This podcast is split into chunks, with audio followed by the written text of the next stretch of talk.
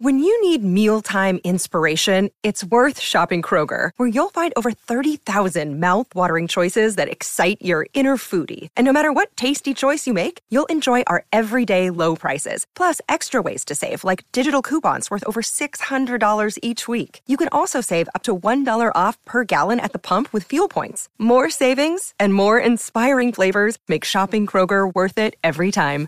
Kroger, fresh for everyone. Fuel restrictions apply. Another day is here, and you're ready for it. What to wear? Check. Breakfast, lunch, and dinner? Check. Planning for what's next and how to save for it? That's where Bank of America can help. For your financial to-dos, Bank of America has experts ready to help get you closer to your goals. Get started at one of our local financial centers or 24-7 in our mobile banking app. Find a location near you at bankofamerica.com slash talk to us. What would you like the power to do? Mobile banking requires downloading the app and is only available for select devices. Message and data rates may apply. Bank of America and a member FDIC.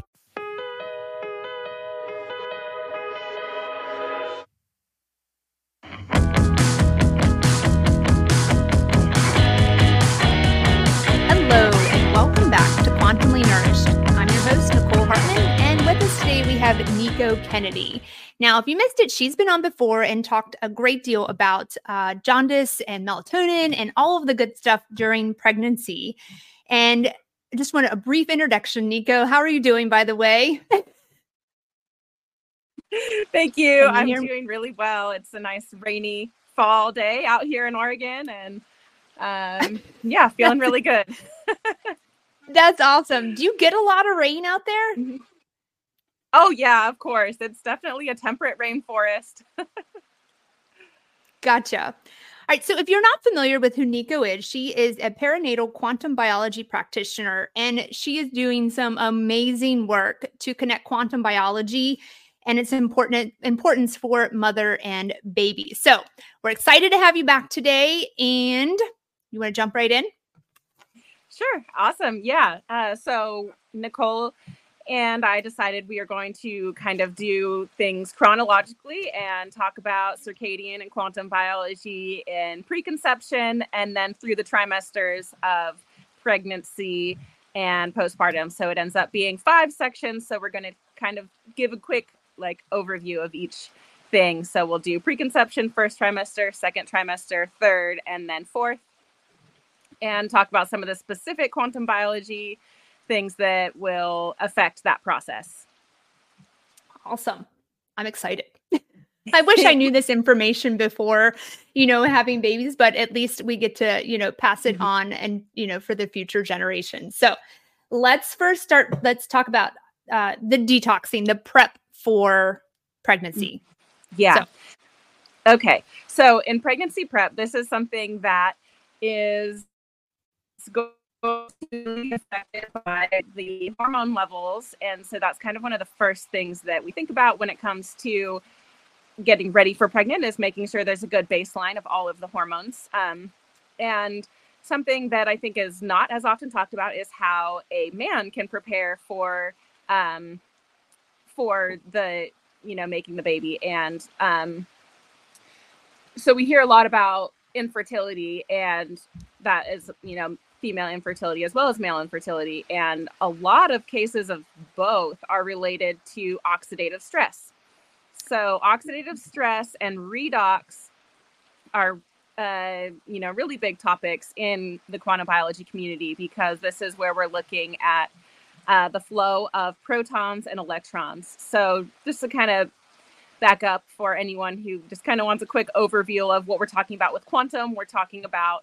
uh, subatomic particles, which are, you know, basically protons and electrons. And it can sound kind of reductionist to look at just what are these tiny little things doing, but it's the base of everything. And it ends up moving uh, through from these like particles into molecules, into cell tissues, into cells cells turn into organs, organs turn into organ systems, and the organ systems make up the body, and then all of the bodies together make up the community. And so that's to me like the scope of quantum biology is we're going from, you know, what's the small all the way up to how does this affect people at the community level and um, you know, quantum entanglement and all of that, which we probably won't get into today, but this is Another day. yeah, the the physics, like what is the physics? And so we talk a lot about environment. And so with environment we'll want to know like what are the environmental factors that can affect um, male and female fertility? And this is where i think that we can offer some kind of newer information to the fertility and infertility dialogue going on. And there are many many resources that people can look at in terms of like diet and exercise and sleep and all the usual things that we think of like you know you want if you're a heavy drinker you're going to want to quit drinking so heavily. You're going to you know if you're using drugs you definitely want to get off of those drugs. Um, if you're on pharma- yes. you know pharmaceuticals you're going to want to talk with your you know provider about are these pharmaceuticals safe and and all of that. Like there's some really basic foundational steps but some of the things that i'd like to share um, will maybe be a little bit newer, and that will be like the environment. What does the environment look like, and how is that contributing um, to a person's health? So, uh, the concept yeah. of redox, yeah, is what no. we're really going to be talking about in this that, part of. Mm-hmm. And that's great because, well, first of all, you know, thanks for bringing you know males into this into this equation too because it's not yeah. talked about at all. And you know obviously when you the simple term of it you know it takes two to tango like yeah. we, it, it, it literally does you know? So we're trying to have both couples go into a situation to create life and do it in the most healthful way you know possible. So continue. Mm-hmm. yes. Okay. All right. So we're going to be looking at redox. And redox is the ability of a cell to do work. Uh, and that is going to what we're talking about is going to look at it from an electrical standpoint.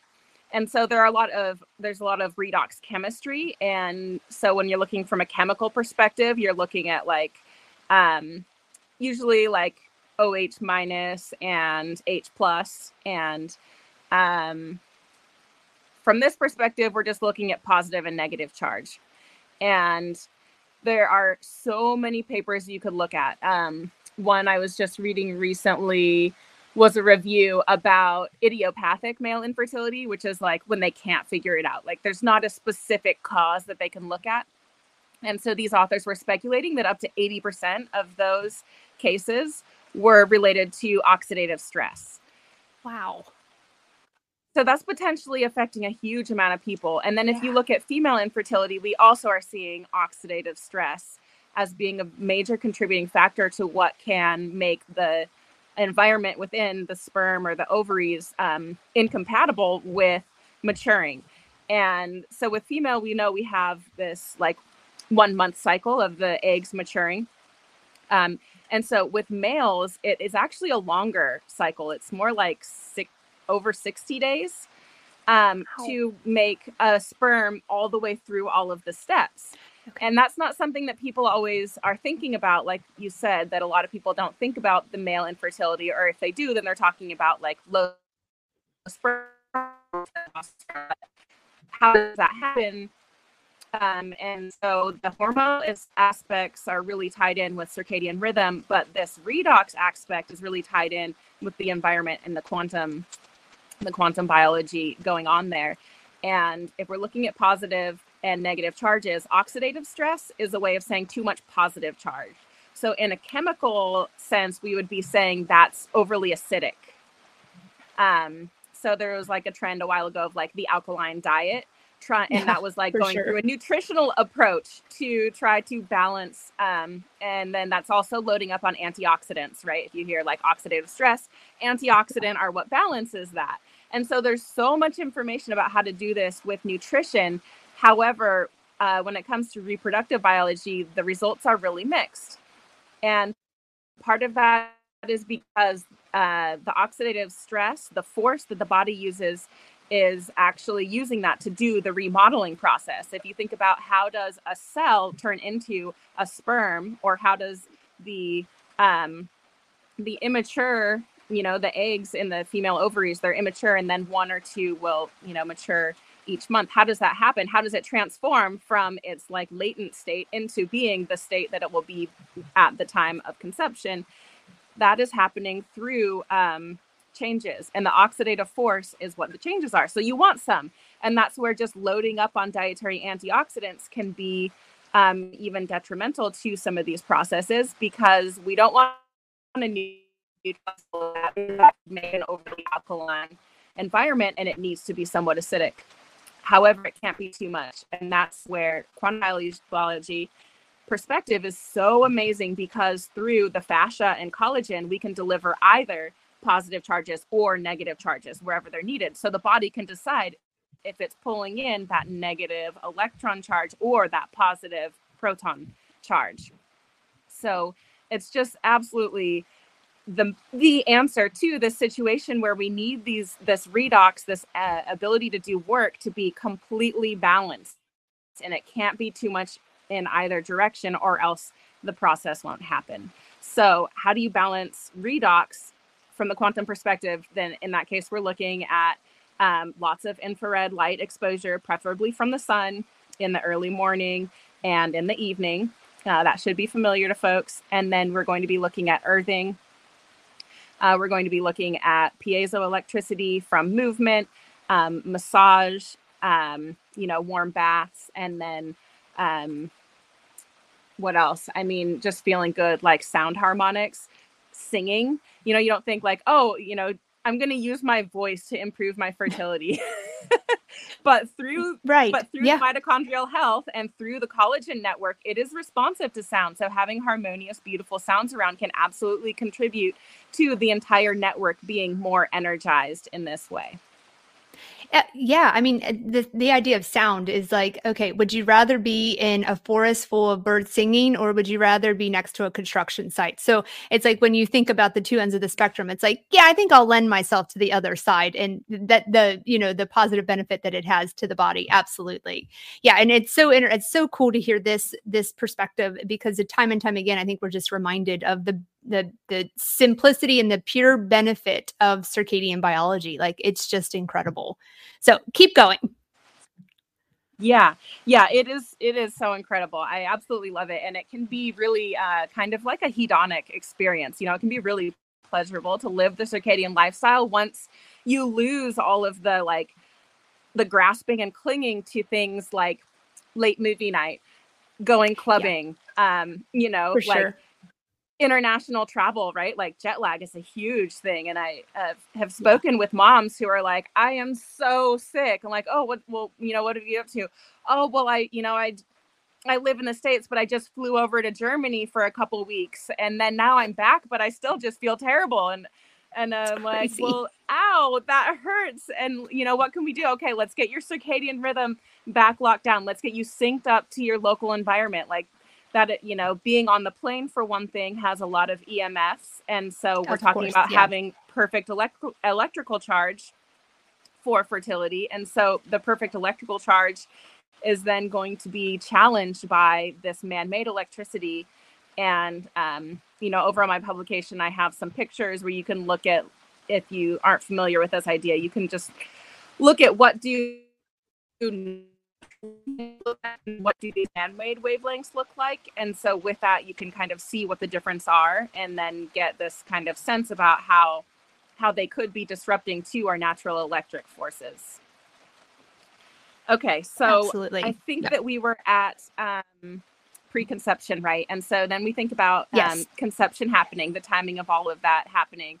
And that is going to be largely driven by circadian timing of hormones um, so if we have redox in like a good healthy state so that everything is energetically right and the right balance of acid and base, then circadian rhythm is going to nourish the hormones and get them going. So for males, that's going to be, you know, women actually have really a lot of testosterone as well.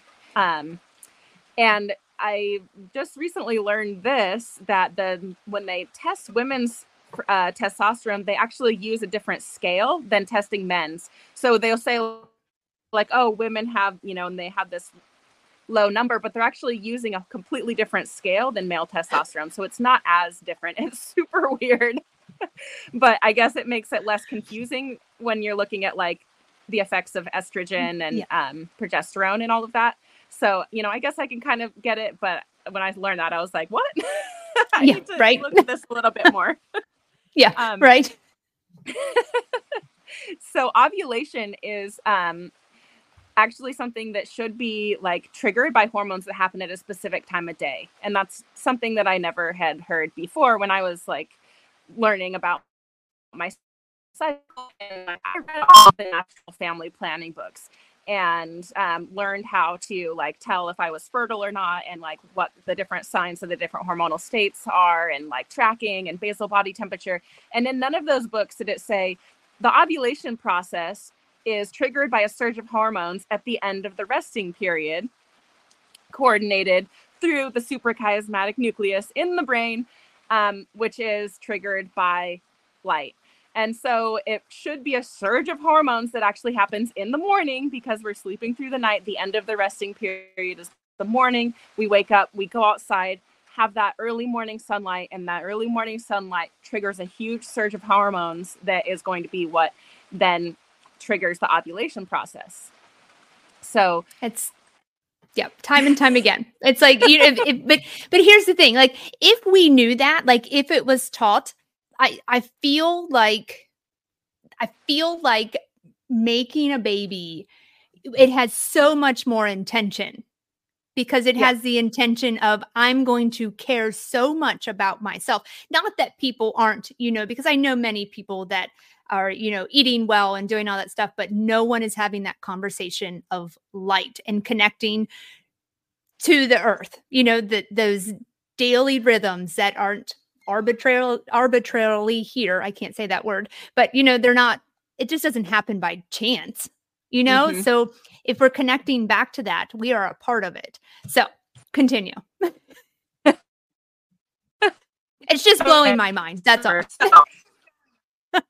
yeah, no, I think that the circadian and quantum biology is the missing chapter in most um, most books about uh, anything wellness related whatsoever, pretty much. I For mean, sure. if you look at, you know, pretty much anything, then you can find research yeah. about how the circadian rhythm ties into it. And then you can find out how oxidative stress ties into it. So, I mean, for anyone who is that like do your own research kind of person, I'm like, okay. Absolutely. What issue are you looking at? Yeah. Are you looking at, um, you know, endometriosis? Are you looking at polycystic ovarian syndrome? Are you looking at, um, you know, secondary infertility? Are you looking, you know, what are you looking at? Any of those things, and then search oxidative stress or search circadian rhythm or search circadian yeah. disruption. And you know, the stuff will come up. I, you know, you're not going to find much if you search quantum biology plus your thing no. because yeah, it's still no, kind of right. new. And yeah, yeah. Um, although maybe now this podcast will come up if people search for it. Hopefully, that's it. yeah, I like yeah. it.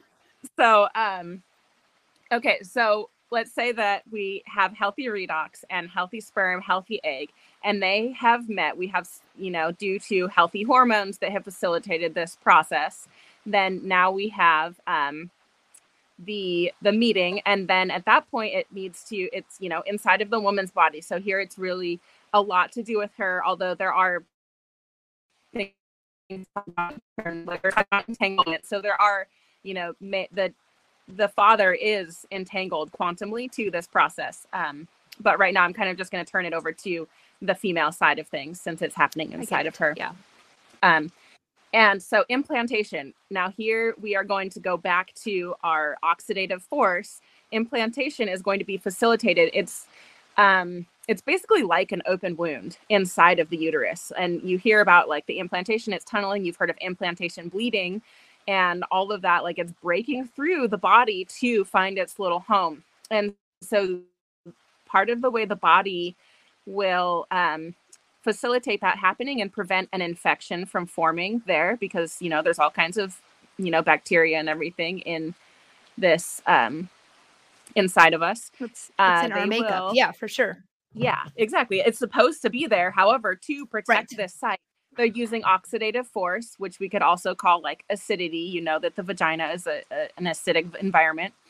And right. so that is protecting it. And so that's again where it's not even though antioxidants are really important, loading up on the dietary antioxidants would not be the thing that we want to do here. But instead, we want to nurture the collagen network to deliver the positive or negative charge because it also can't be too acidic because that would kill. um, the the forming yeah you know thing. Um, so that is um, where we're going to bounce back now to the circadian powerful endogenous um, that we have is melatonin, and melatonin is a circadian hormone, and melatonin um, also comes from our cells, and that's where that sunlight. Um, okay, so you were speaking about melatonin. Yeah, that's right. So melatonin is going to facilitate the implantation process. It is um, chemically super involved in getting that fertilized egg into the next stage. And so the melatonin is going to scavenge the excess free radicals and protect that this really sensitive time where um, you know things have to be just right. And so this is where circadian rhythm and that solar exposure really come into making this process happen smoothly. And I also wanted to share here that melatonin and um, is like a messenger of darkness, but it is also uh, related to the amount of infrared light and the health of our mitochondria. So, hopefully, through the quantum biology stuff that we did in preconception, of being, you know, very grounded in nature and in tune with the season around us, um, to have redox potential well that we also have synced our hormones and that by getting that morning sunlight we have been absorbing a lot of the infrared to make cellular melatonin be high all all day long and then also then the pineal melatonin is what will surge at night. Makes that makes complete sense yeah. Yeah. Um and I think that there are kind of like three ways that light environments or like light exposure can be disrupted in uh, the modern world. So I think this is also a nice time to talk about how um, we like you've heard of like blue light toxicity, and that's when someone is you know getting too much of that artificial light, and so that can damage mitochondria and affect our cellular health and suppress our melatonin. So that is also related to like insufficiency of darkness. So, uh, you know, having that super dark night where we don't turn on the lights at all, um, nothing like brighter than a candle flame is what will allow us to continue having that that nighttime melatonin so there's like darkness insufficiency the overload of blue light but then i think there's also a sunlight deficiency element. And part of the reason that blue light is so detrimental to us is not just the stimulating effect of um, on our circadian rhythms, or I shouldn't say blue light, but like blue light enriched light bulbs, is that they're lacking the infrared light. So they don't have the red spectrum and they don't have the heat and the warmth. And that heat and warmth is what is nourishing to our mitochondria and what stimulate our collagen to grow and what build the EZ water um, along the cell membranes. And so there, there are, there are the three. There's uh, insufficient darkness, insufficient sunlight, and then overload of the blue frequencies. So those are all the things that we would want to be like controlling for in our lifestyle and in our environment. Yeah, and I think that's a it's a great place to add then too is like eh, not enough sunlight. So if I'm living an indoor lifestyle and we know, you know, that windows block certain amounts of the rays from the sun, then it's only allowing like a, a predominantly blue light environment inside. So mm-hmm. you know what we know about circadian lifestyle is the sun is always balanced. And so anytime we have that un, you know, unnatural balance, we need to find ourselves outside again. So mm-hmm. all right. Yeah. So continue. Yes. Okay. Super. Okay, so now let's say that uh, the embryo is like happily implanted in the uterus and the uterine lining is all well. And that is the uterine lining aspect is going to take uh, another balance of hormones. And so we've continued to catch the morning sunlight and sleep um, through the darkness of night because that is nurturing our hormonal health and making sure that all the hormones are in place so that the lining is nice and thick and then the next thing that happens is um, placental development. So at first, the baby does not have its own placenta. It is, um, you know, getting nourished entirely by the uterine lining. And, um, there's other like little forms of like the names of the pre placenta that we probably don't need to talk yeah. about here um, but you know we're just like looking at this this process that all of these steps are really needing that melatonin um, because the placenta once it is formed is going to be creating melatonin itself. And it will be giving melatonin to the baby but also giving extra melatonin to the mother. And so, this first trimester window is really, really important for the mom's circadian rhythm to be healthy and to have for her to have really high melatonin levels because there is not the placental melatonin yet, and the placenta needs to develop properly. So, there are so many um, adverse pregnancy outcomes that happen in this very early pregnancy stage that don't manifest until later on in the pregnancy, but they started here in the beginning.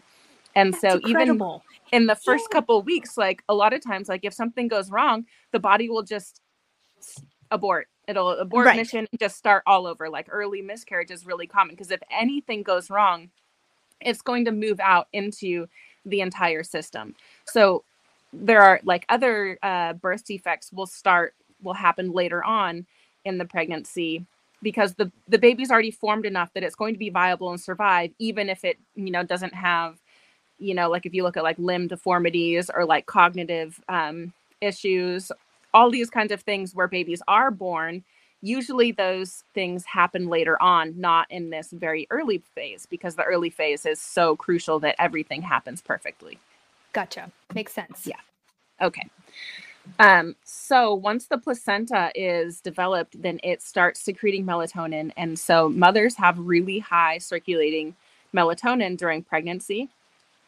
and it will rise and rise and rise across the course of the pregnancy. Um, and first trimester, um, we were talking about making the sleep happen or the melatonin happen. So part of that's by having really good sleep. So sleep interruptions in the first trimester. Um, if the if a mom has that, she's much more likely to have challenges later on in her pregnancy, which is opposite as we get to um, through early pregnancy into late pregnancy. The more uncomfortable and large and cumbersome the mother gets, yeah. the more sleep disruption she's going to have. And that's actually physiological because it prevents the like blood from getting pooled up and making any kinks and which can be oh. detrimental to the baby. And so again, when we get to late pregnancy, we see the opposite where if a mom is not having sleep disruptions, then there's a higher likelihood of stillbirth and other um, adverse like mood disorders and things for the mom, if not harm for the baby. So it's normal for sleep to be disrupted in pregnancy. And since that's normal, it's really important to keep this environment protected from the artificial light because if the mom is waking up, tossing and turning, going pee, but the light environment is dim enough that she continues having that pineal melatonin circulation, then it's not going to have an adverse effect on her pregnancy um, whereas if she's awake and then flips on those like bright fluorescent or LED lights. lights, then that tanks her melatonin for several hours, just turning the lights on for a second. And so having not enough melatonin is related to pretty much every adverse pregnancy outcome there is and is partially through uh, the oxidative stress pathway that we were talking about because if you think about how the baby like it starts and it you know, it looks really weird if you look at the early what it looks like, you know, and it like it grows yeah. a tail and then it shrinks back in, right? And so all of that remodeling is um, facilitated by oxidative force. Right. Gotcha. And That's, so we yes. talk about that. We need the proton positive charge as well as the neutron or as well as the electron negative the electron, charge. We need yeah. both of those charges. Yeah. So at all times, collagen is hugely important to pregnancy and so if you look at like um, nutrition like some of the like high like the high level nutritional thinking around pregnancy then we're looking at having all of those amino acids and the things especially that support collagen uh, going on in pregnancy. And so in that conversation i'd love to insert hey getting infrared sunlight uh, stimulates collagen growth. So if we're going to be like eating all of this extra glycine and collagen powder and bone broth soups and all these things, like we also ought to be going out to get sunshine yeah. because that will uh, facilitate that. So, yes. Mm-hmm. Yes, great. That's great correlation there. Absolutely. Yeah, I think I think sometimes we just focus so much on the nutrition piece and you forget that the you know the the sun piece is what helps to kind of start the whole cascade of events to begin with. So great, great advice there. Yeah, absolutely. And and looking at the uh, nutrition piece, um, I think second trimester is probably like the time that people really are able to most focus on it. A lot of times in the first trimester, there's a lot of queasiness going on, which is yeah. actually related to the oxidative stress. And there, we have so much oxidative stress from like not getting enough sunlight, not moving our bodies enough, having environmental toxins, um, maybe having underlying chronic health conditions. All those things can can make more of that. So then when our body ramps up the oxidative force inside of the uterus, then it can make the whole body feel kind of sick. And so gotcha. that's where having the quantum biology pieces can really help reduce that morning sickness and allow better nutrition earlier on in the pregnancy.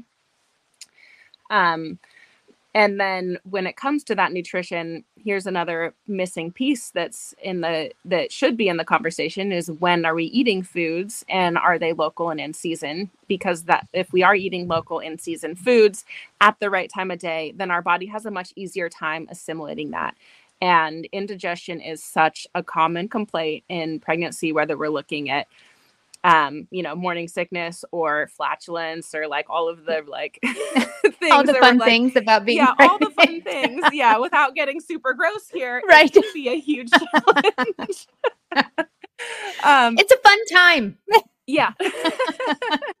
so having the circadian digestion going on um, like our gut microbiome changes across the course of a day so we have okay. actually a different um, you know and it's wild to think about all of these changes that are going on but the populations of the gut of the microbiomes in our guts are actually changing have different things in the daytime than in the nighttime. So like you're more likely to get food poisoning if you're eating after dark than you are if you're eating in the day even if it's the same uh, contaminated food. Okay. I did not know that. Yeah but now yeah. i do. After dark I did not eating know that. is risky yeah. business. Gotcha. Yeah. That's good to know. Yeah. Wow. Yeah. I mean, um yeah, yeah, I don't go out to eat much, so uh good. yeah, I know those things. it's but now I know this. So uh mm-hmm. lunch yeah, it is. Especially, yeah, especially after dark. Um yeah, especially after dark. And then you also have the like, you know, the lights and and everything then right. can can disrupt things. So it yeah, is really sure. important. Yeah. And I mean, as far as nutritional, like if I were to give like meal timing advice to pregnant women, it's eat a large breakfast because that's when the digestive system is primed and ready and you can really get the most out of your meal if you eat it first thing in the morning and it can set you up to have more stable blood sugar across the rest of the day and just really maximize that window. And then the farther to the pole like a latitude, right? The right. more towards the poles, the more true that becomes because daylight can really become scarce in the wintertime. Sure. And so we really are looking at that like, you know, first thing in the morning, you need to be up and eating. Be out. Yeah. Yeah. That makes complete um, sense. Okay, yeah. We are whipping through this. So let's say that we are now um, you know, have been growing this baby. It has a really healthy placenta and the placenta is surging that melatonin throughout the body. Um, we're getting all of the nutrition we need. We're eating that really big breakfast so that the, you know, that's a helps and train the circadian rhythm and also helps make sure that all the nutrients are available. Um, we're taking lots of walks and doing all of our practices to make our mitochondria healthy. Our mitochondria are making lots of energy, so we have plenty of energy for growing the baby as well as taking care of our own bodies. Um, and so now we're getting towards the end of pregnancy and do, starting to think about labor. oh, yeah. One question first. Mm-hmm. it's very exciting. No. Yeah. um, do you find during this time like exposing a pregnant belly to light, like without any clothing on or anything like that, is mm. is is there research to? I, I'm sure there is research at this point about the positive benefits of direct sunlight onto the onto the belly. Okay. Um, there is indirect research about this. Gotcha. Okay, so I'm yeah. going to uh, point you in two directions here for this. That's a really great question. And I was actually on a uh, live call with Dr. Jack Kruse, and he said that he actually looked at how tan a woman's belly is as an indicator of her fertility. Ooh. So the reason for that, and I'm sure that he could go a lot further than I can with this, but what I've been able to look at is that melanin um, is going to have uh, it has the ability to split and reform the water molecule and get and and do and pull electrons for work out of that process. So chlorophyll, which we think of as plants, like chlorophyll is a perfect um, quantum energy gathering uh, system.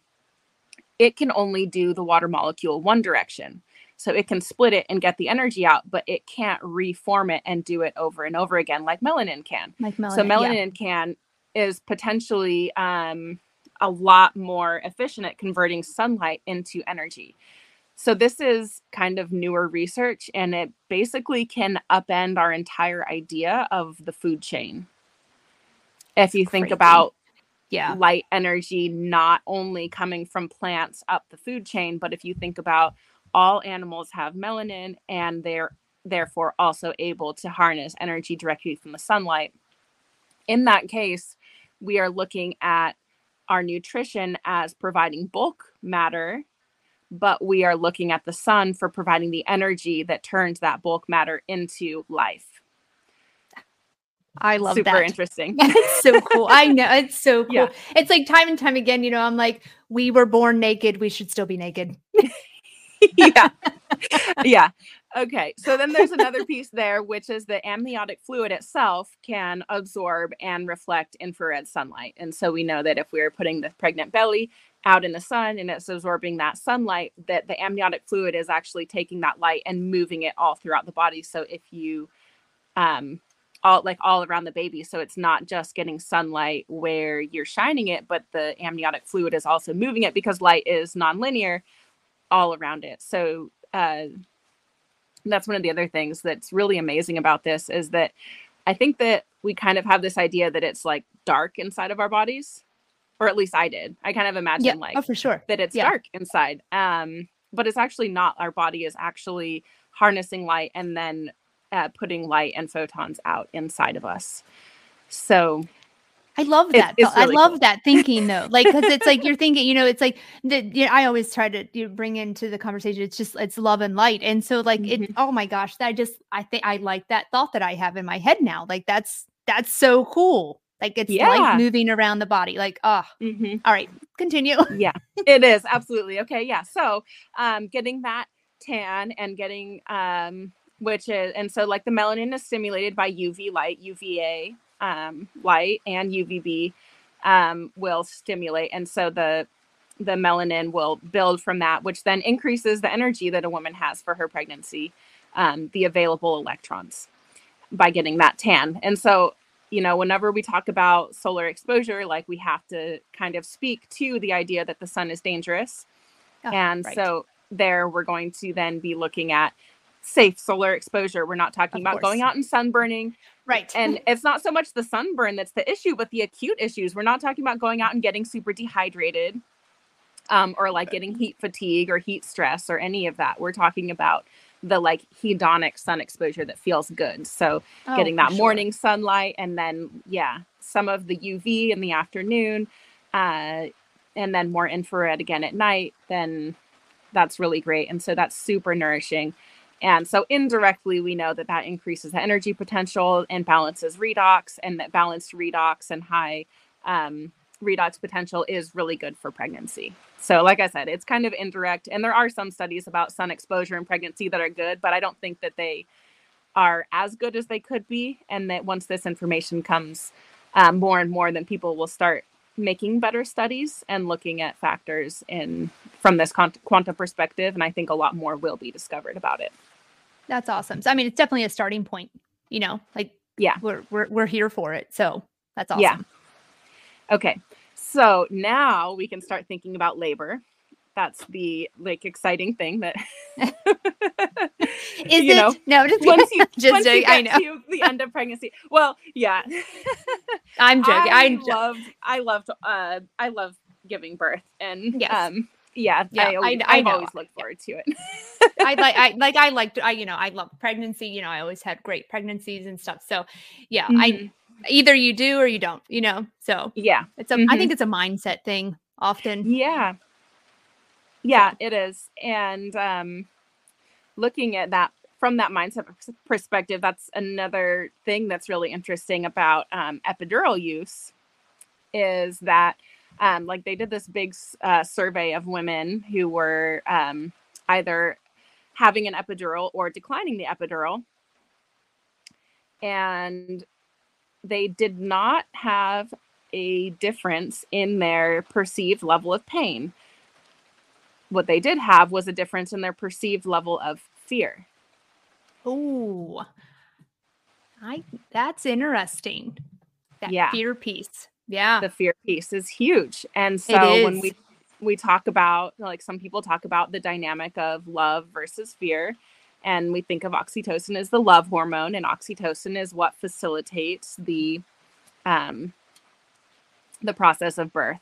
And oxytocin is also regulated by the circadian rhythm um, but it also has its own rhythm of course based on like you know you can feel lovey and cuddly and and all of that at any time of day. It's not like you only feel that at night or something like pineal Right. melatonin we only see after a certain number of hours in darkness. Oxytocin isn't that way. However there are um reg, you know regulatory feedback loops that are connected to the circadian rhythm. And so it makes sense that if the circadian rhythm is disrupted then that we are going to see challenges in the labor process and that's particularly true because melatonin is what will prepare the uterine muscle to be receptive to oxytocin to form the contractions so melatonin is one of the things that is going to coordinate when labor starts and in populations where healthy circadian rhythms are normal it is normal for uh, birth to start in the night or early morning when those melatonin peaks are happening. Birth can happen at any time of day, of course. It takes a different amount of time for all of that to unfold. However, we're talking about when do contractions start and like when does labor earnestly begin. And So cool. so the yeah the circadian rhythm is really cool for its timing of these hormones and the processes and also that melatonin and oxytocin both have like emotional and pain regulating um, powers and so when women have higher circulating melatonin they do actually report less perceived pain Interesting. That's so interesting.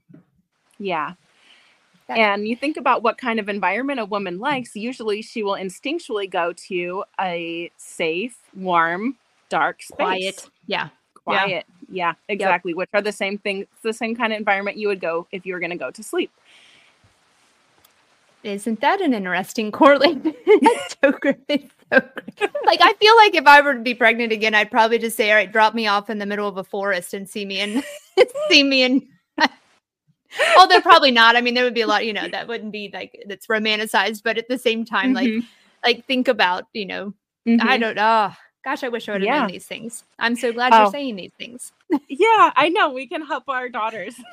Absolutely, absolutely, yeah, for sure. Mhm. Ah. Yeah, That's so so interesting. yeah. It, and it's so, So- interesting that like all of these like the the main like thing that you keep coming back to is melatonin like Mm.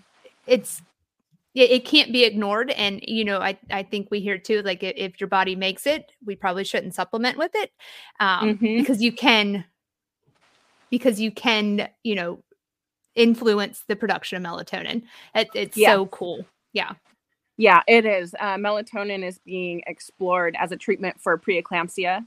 Uh, Oh. Preeclampsia is like one of the really terrible things that can happen right at the end of an otherwise seeming healthy pregnancy, and then suddenly it's like sure boom, sudden onset of Ugh. you know swelling, high blood pressure.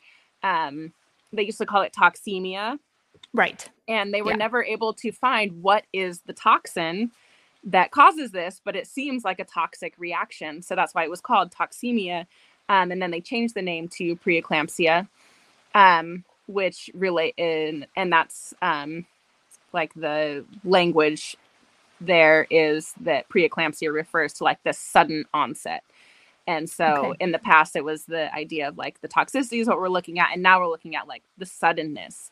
And this ties back to the first trimester where the placenta is being formed, and the placenta has to be formed um, correctly. Otherwise, it can be like slow and not working properly and not having all that melatonin production and then like low melatonin is highly correlated with preeclampsia and melatonin is actually the first thing that they found in 50 years of research that can actually improve outcomes for mothers and babies and prolong pregnancy when this sudden onset of these horrible symptoms come. So they had been approaching it from the blood sugar blood pressure angle for 50 years and getting nowhere. There were no advances in treatment.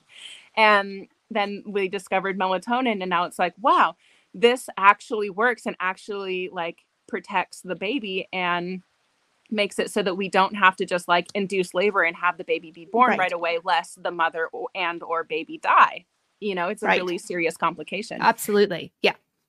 Yeah. That's, so oh. we do. So There incredible. is so much research about melatonin. And yeah it's it's really hopeful because we can make it ourselves like you said. It's right. like we don't have to go anywhere to get it yeah, um, I mean, um, yeah, and you have a great in like it, it, It's like that personal responsibility thing too. You know, mm-hmm. if I know it, then I can do better, and now I can do something about it. And because I'm yeah. not only affecting myself, I'm affecting you know my baby, my child. So yeah, yeah. Okay, so on my website, I have a protocol um, that has a list of like everything that I have found that relates to the circadian rhythm and pregnancy.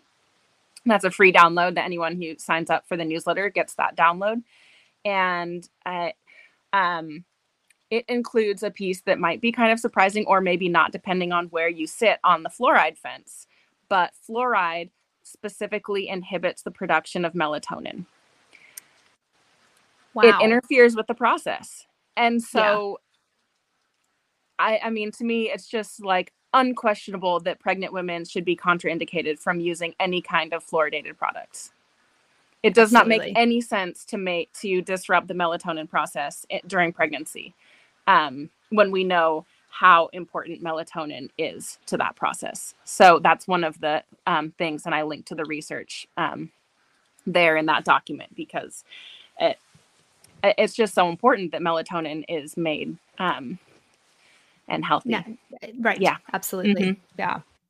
Okay, wow. so for this, you know, like hypothetical pregnancy birth that we're going through, let's say that it's all going really well and that the circadian rhythm is super healthy and that the melatonin is really well and labor onset in the night. So some births happen really quickly. Um, my last birth, I kind of uh, labored through the day and then when labor like earnestly hit i lay down i'm like i'm gonna have a little nap and see if i can get some rest right because i had been walking and talking i'd had this wonderful like walking labor all day i had gone swimming at the river um, my midwife had come over and she like we were chatting and stuff and she lives really nearby so she's like you know I think this is, you know, maybe it'll pick up in a while, but I'm going to go home and have some dinner. I said, okay, great. I'm going to take a nap. So I go to lay down and I, I, can literally count. It was 20 contractions until I oh was my holding gosh. my baby and the oh placenta. Oh my gosh. so it can happen like really quick. Yeah. Yes. and oh my goodness. You know, like and I've had, you know, my my second son, like that was a 49 hour endeavor. And that one I was in a hospital under Gosh. all the lights, feeling oh. freaked out oh. about all the equipment and all the monitoring. And, yeah, for sure. all oh of oh that. My gosh. So, you know, I've really had the the spectrum and can really say, like, wow, you know, the labor where I walked around barefoot outside and went swimming grounded in the river. Yeah. you know, that was definitely like a much quicker, smoother experience. yeah, I'd say so. Yeah, 49 mm-hmm. hours. Oh my gosh. That sounds uh yeah, and it was such a surprise because my first had been a home birth. And so with my other home birth, it was kind of the same pattern as with this last one that I described with the 20 contractions, my fourth. Um, with my first, I same thing. I woke up in labor in the morning and then I just kind of walked around and I like to talk about um, like the walking daytime labor because in a lot of the like when we talk about labor, a lot of the conventional wisdom is about safety. And right. so we're literally looking like if you look at like the pyramid of human needs, we're really at a kind of like basic level of like let's just have a healthy mom and a healthy baby. And we're not right. looking towards the greater social needs or spiritual needs and like the transcendental experiences that women can have in labor are Absolutely, hardly discussed yeah. at all in the mainstream and then they're re- you know they're really highly emphasized in like the alternative birth community and one of the ways that the transcendental experiences can happen we um, think this is some kind of like you know edgy research um, that came out of uh, hawaii one of the universities over there um, but they were looking at serotonin um, because they well first they tried looking at dmt and they're like is dmt causing these experiences? No dmt doesn't seem to really be affected by the labor process. Well what is serotonin?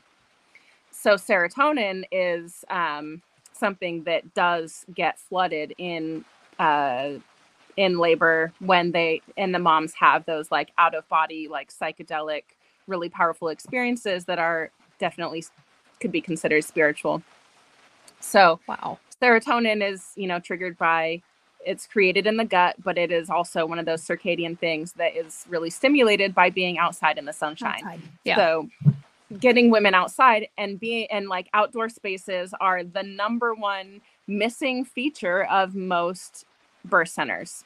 Right. Hospital birth right. centers and even a lot of freestanding birth centers don't have a good private safe space for women to be able to go outside during their labors um, which could potentially help them reach those like more transcendental spaces where they are really in the flow of bringing their babies forth smoothly. Right. Wow. Yeah. that's, and then of course, yeah. yeah. Well, you just hope that that that the that research, and I hate that we have to have research for you know something that I guess should come very naturally, and to kind of know that I want to be outside or I want to have this experience and uh and taking the fear out of it. So right. ho- hopefully we continue along that track of letting, you know, women really explore that mm-hmm. for themselves. So for sure. Yeah. And then you're savvy with quantum biology, so you probably know that serotonin is the precursor to what have we been talking about? Yep. Uh-huh. it's a melatonin. melatonin. Yep. as, yeah. as you were talking about serotonin, I was like, okay, Nicole, you know where this goes, right? so, yeah. Make your rooms dark at night, people, please. yeah. Um, but also get outside during the day. That's yes. um, that's why I call my publication "Brighter Days, Darker Nights" because that's you know such yeah. a quick thing. And so if I had more space, I would say warmer, brighter days, cooler, darker nights. Yeah. But that really gets to be a mouthful. what was that site again? I can't remember. yeah, absolutely. Um, yeah. Okay. So we have the serotonin to converts to melatonin, huge spike, facilitates the birth of the baby with these nice strong contractions that actually feel less painful, even though they're stronger than um, they could be with if we didn't have this powerful circadian rhythm. Um, the birth, and then of course we need strong contractions after the birth to like prevent hemorrhage and um, and then when the placenta is birthed um, that is a major extra source of melatonin that the mother has been receiving during her pregnancy. So, after postpartum, there is a, a drop back to normal levels of melatonin, which can kind of be a challenge, especially if a, a woman isn't savvy about keeping her night lighting low, because her baby is going to need to be up all throughout the night. Right. So if there's this huge drop in melatonin, I mean, we always talk about like the drops in other hormones, right? Right. After pregnancy, yeah. and they and they think like, oh, this the change in hormones is what causes the postpartum mood disorders.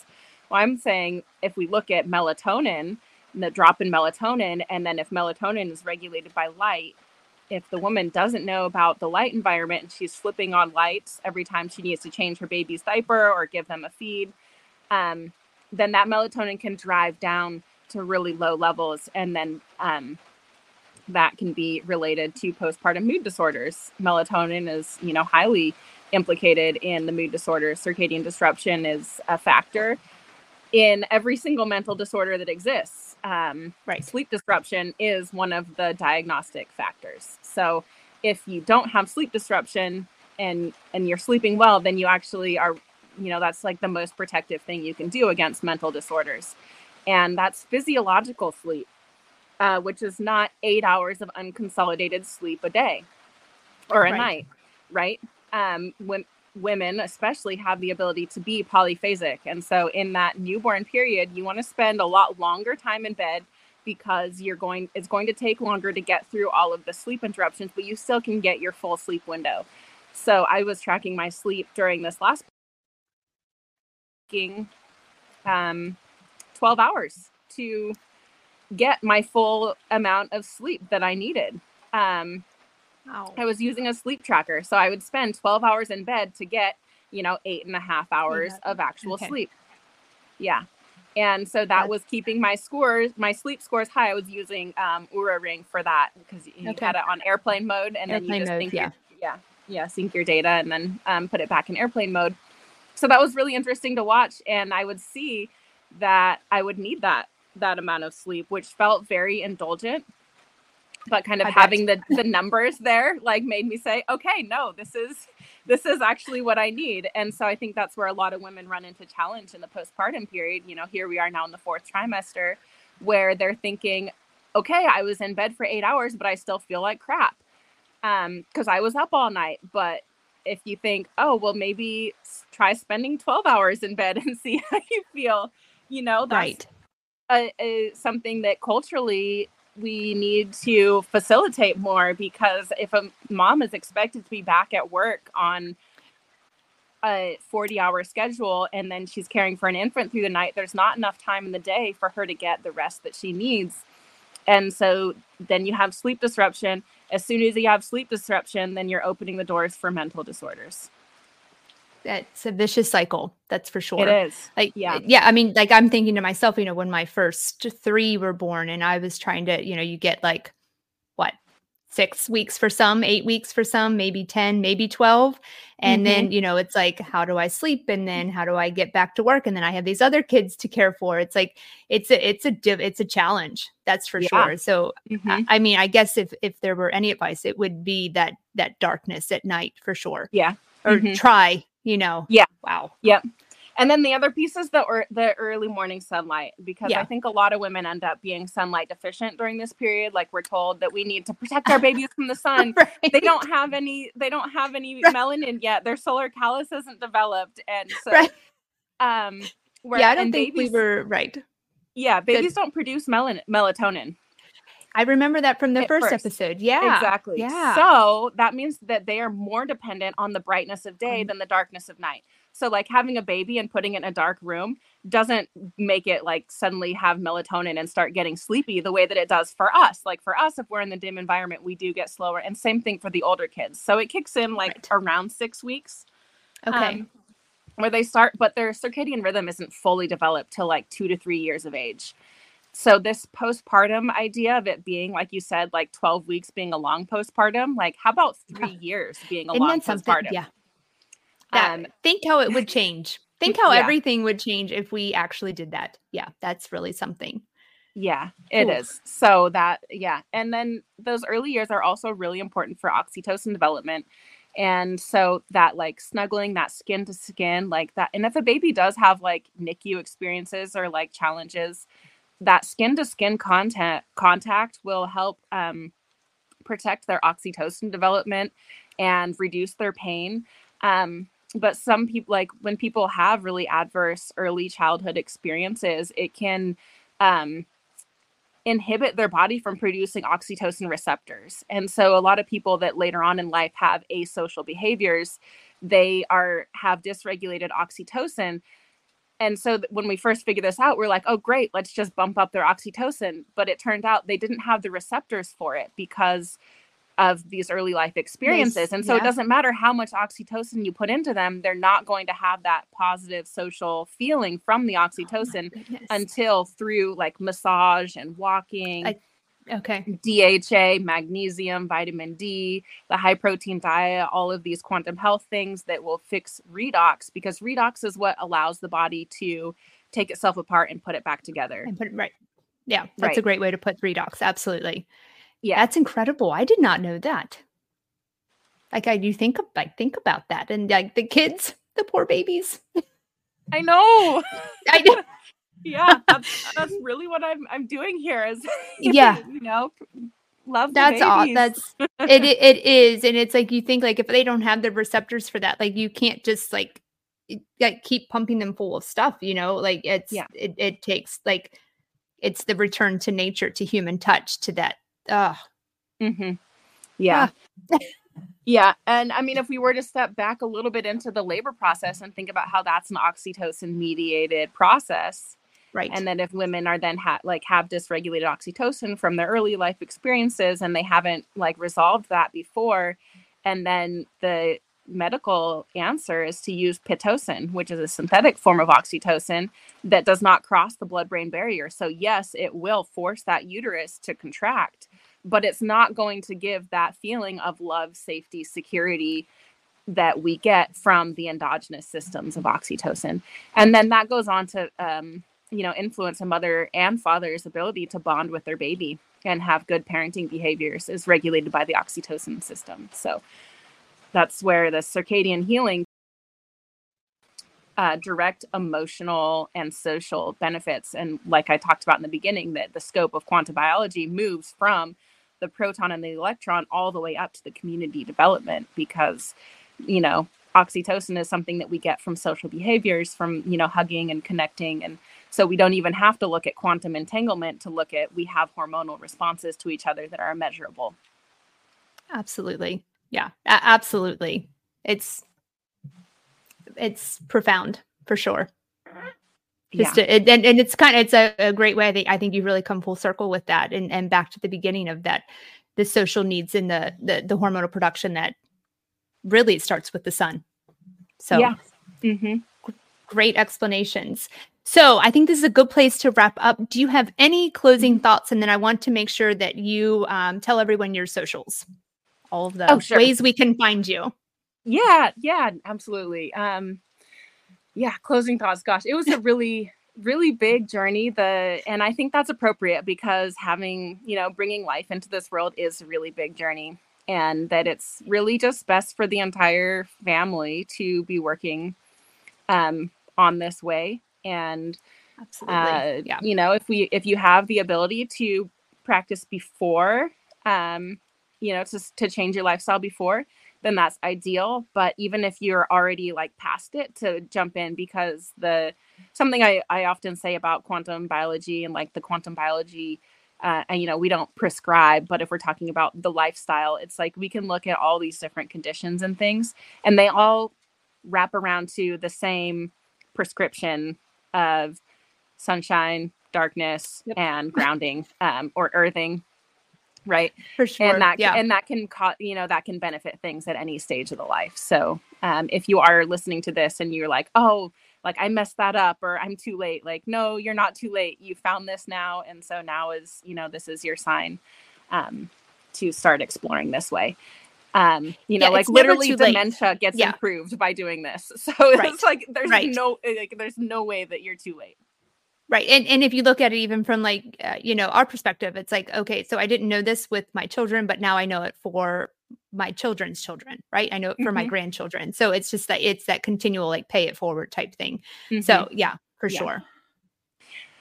Okay. And Um, then so where can we find you? me- Yeah, you can find me. Um, I'm uh, brighter days darker nights on Instagram. Um, my website is www.brighterdaysdarkernights.com.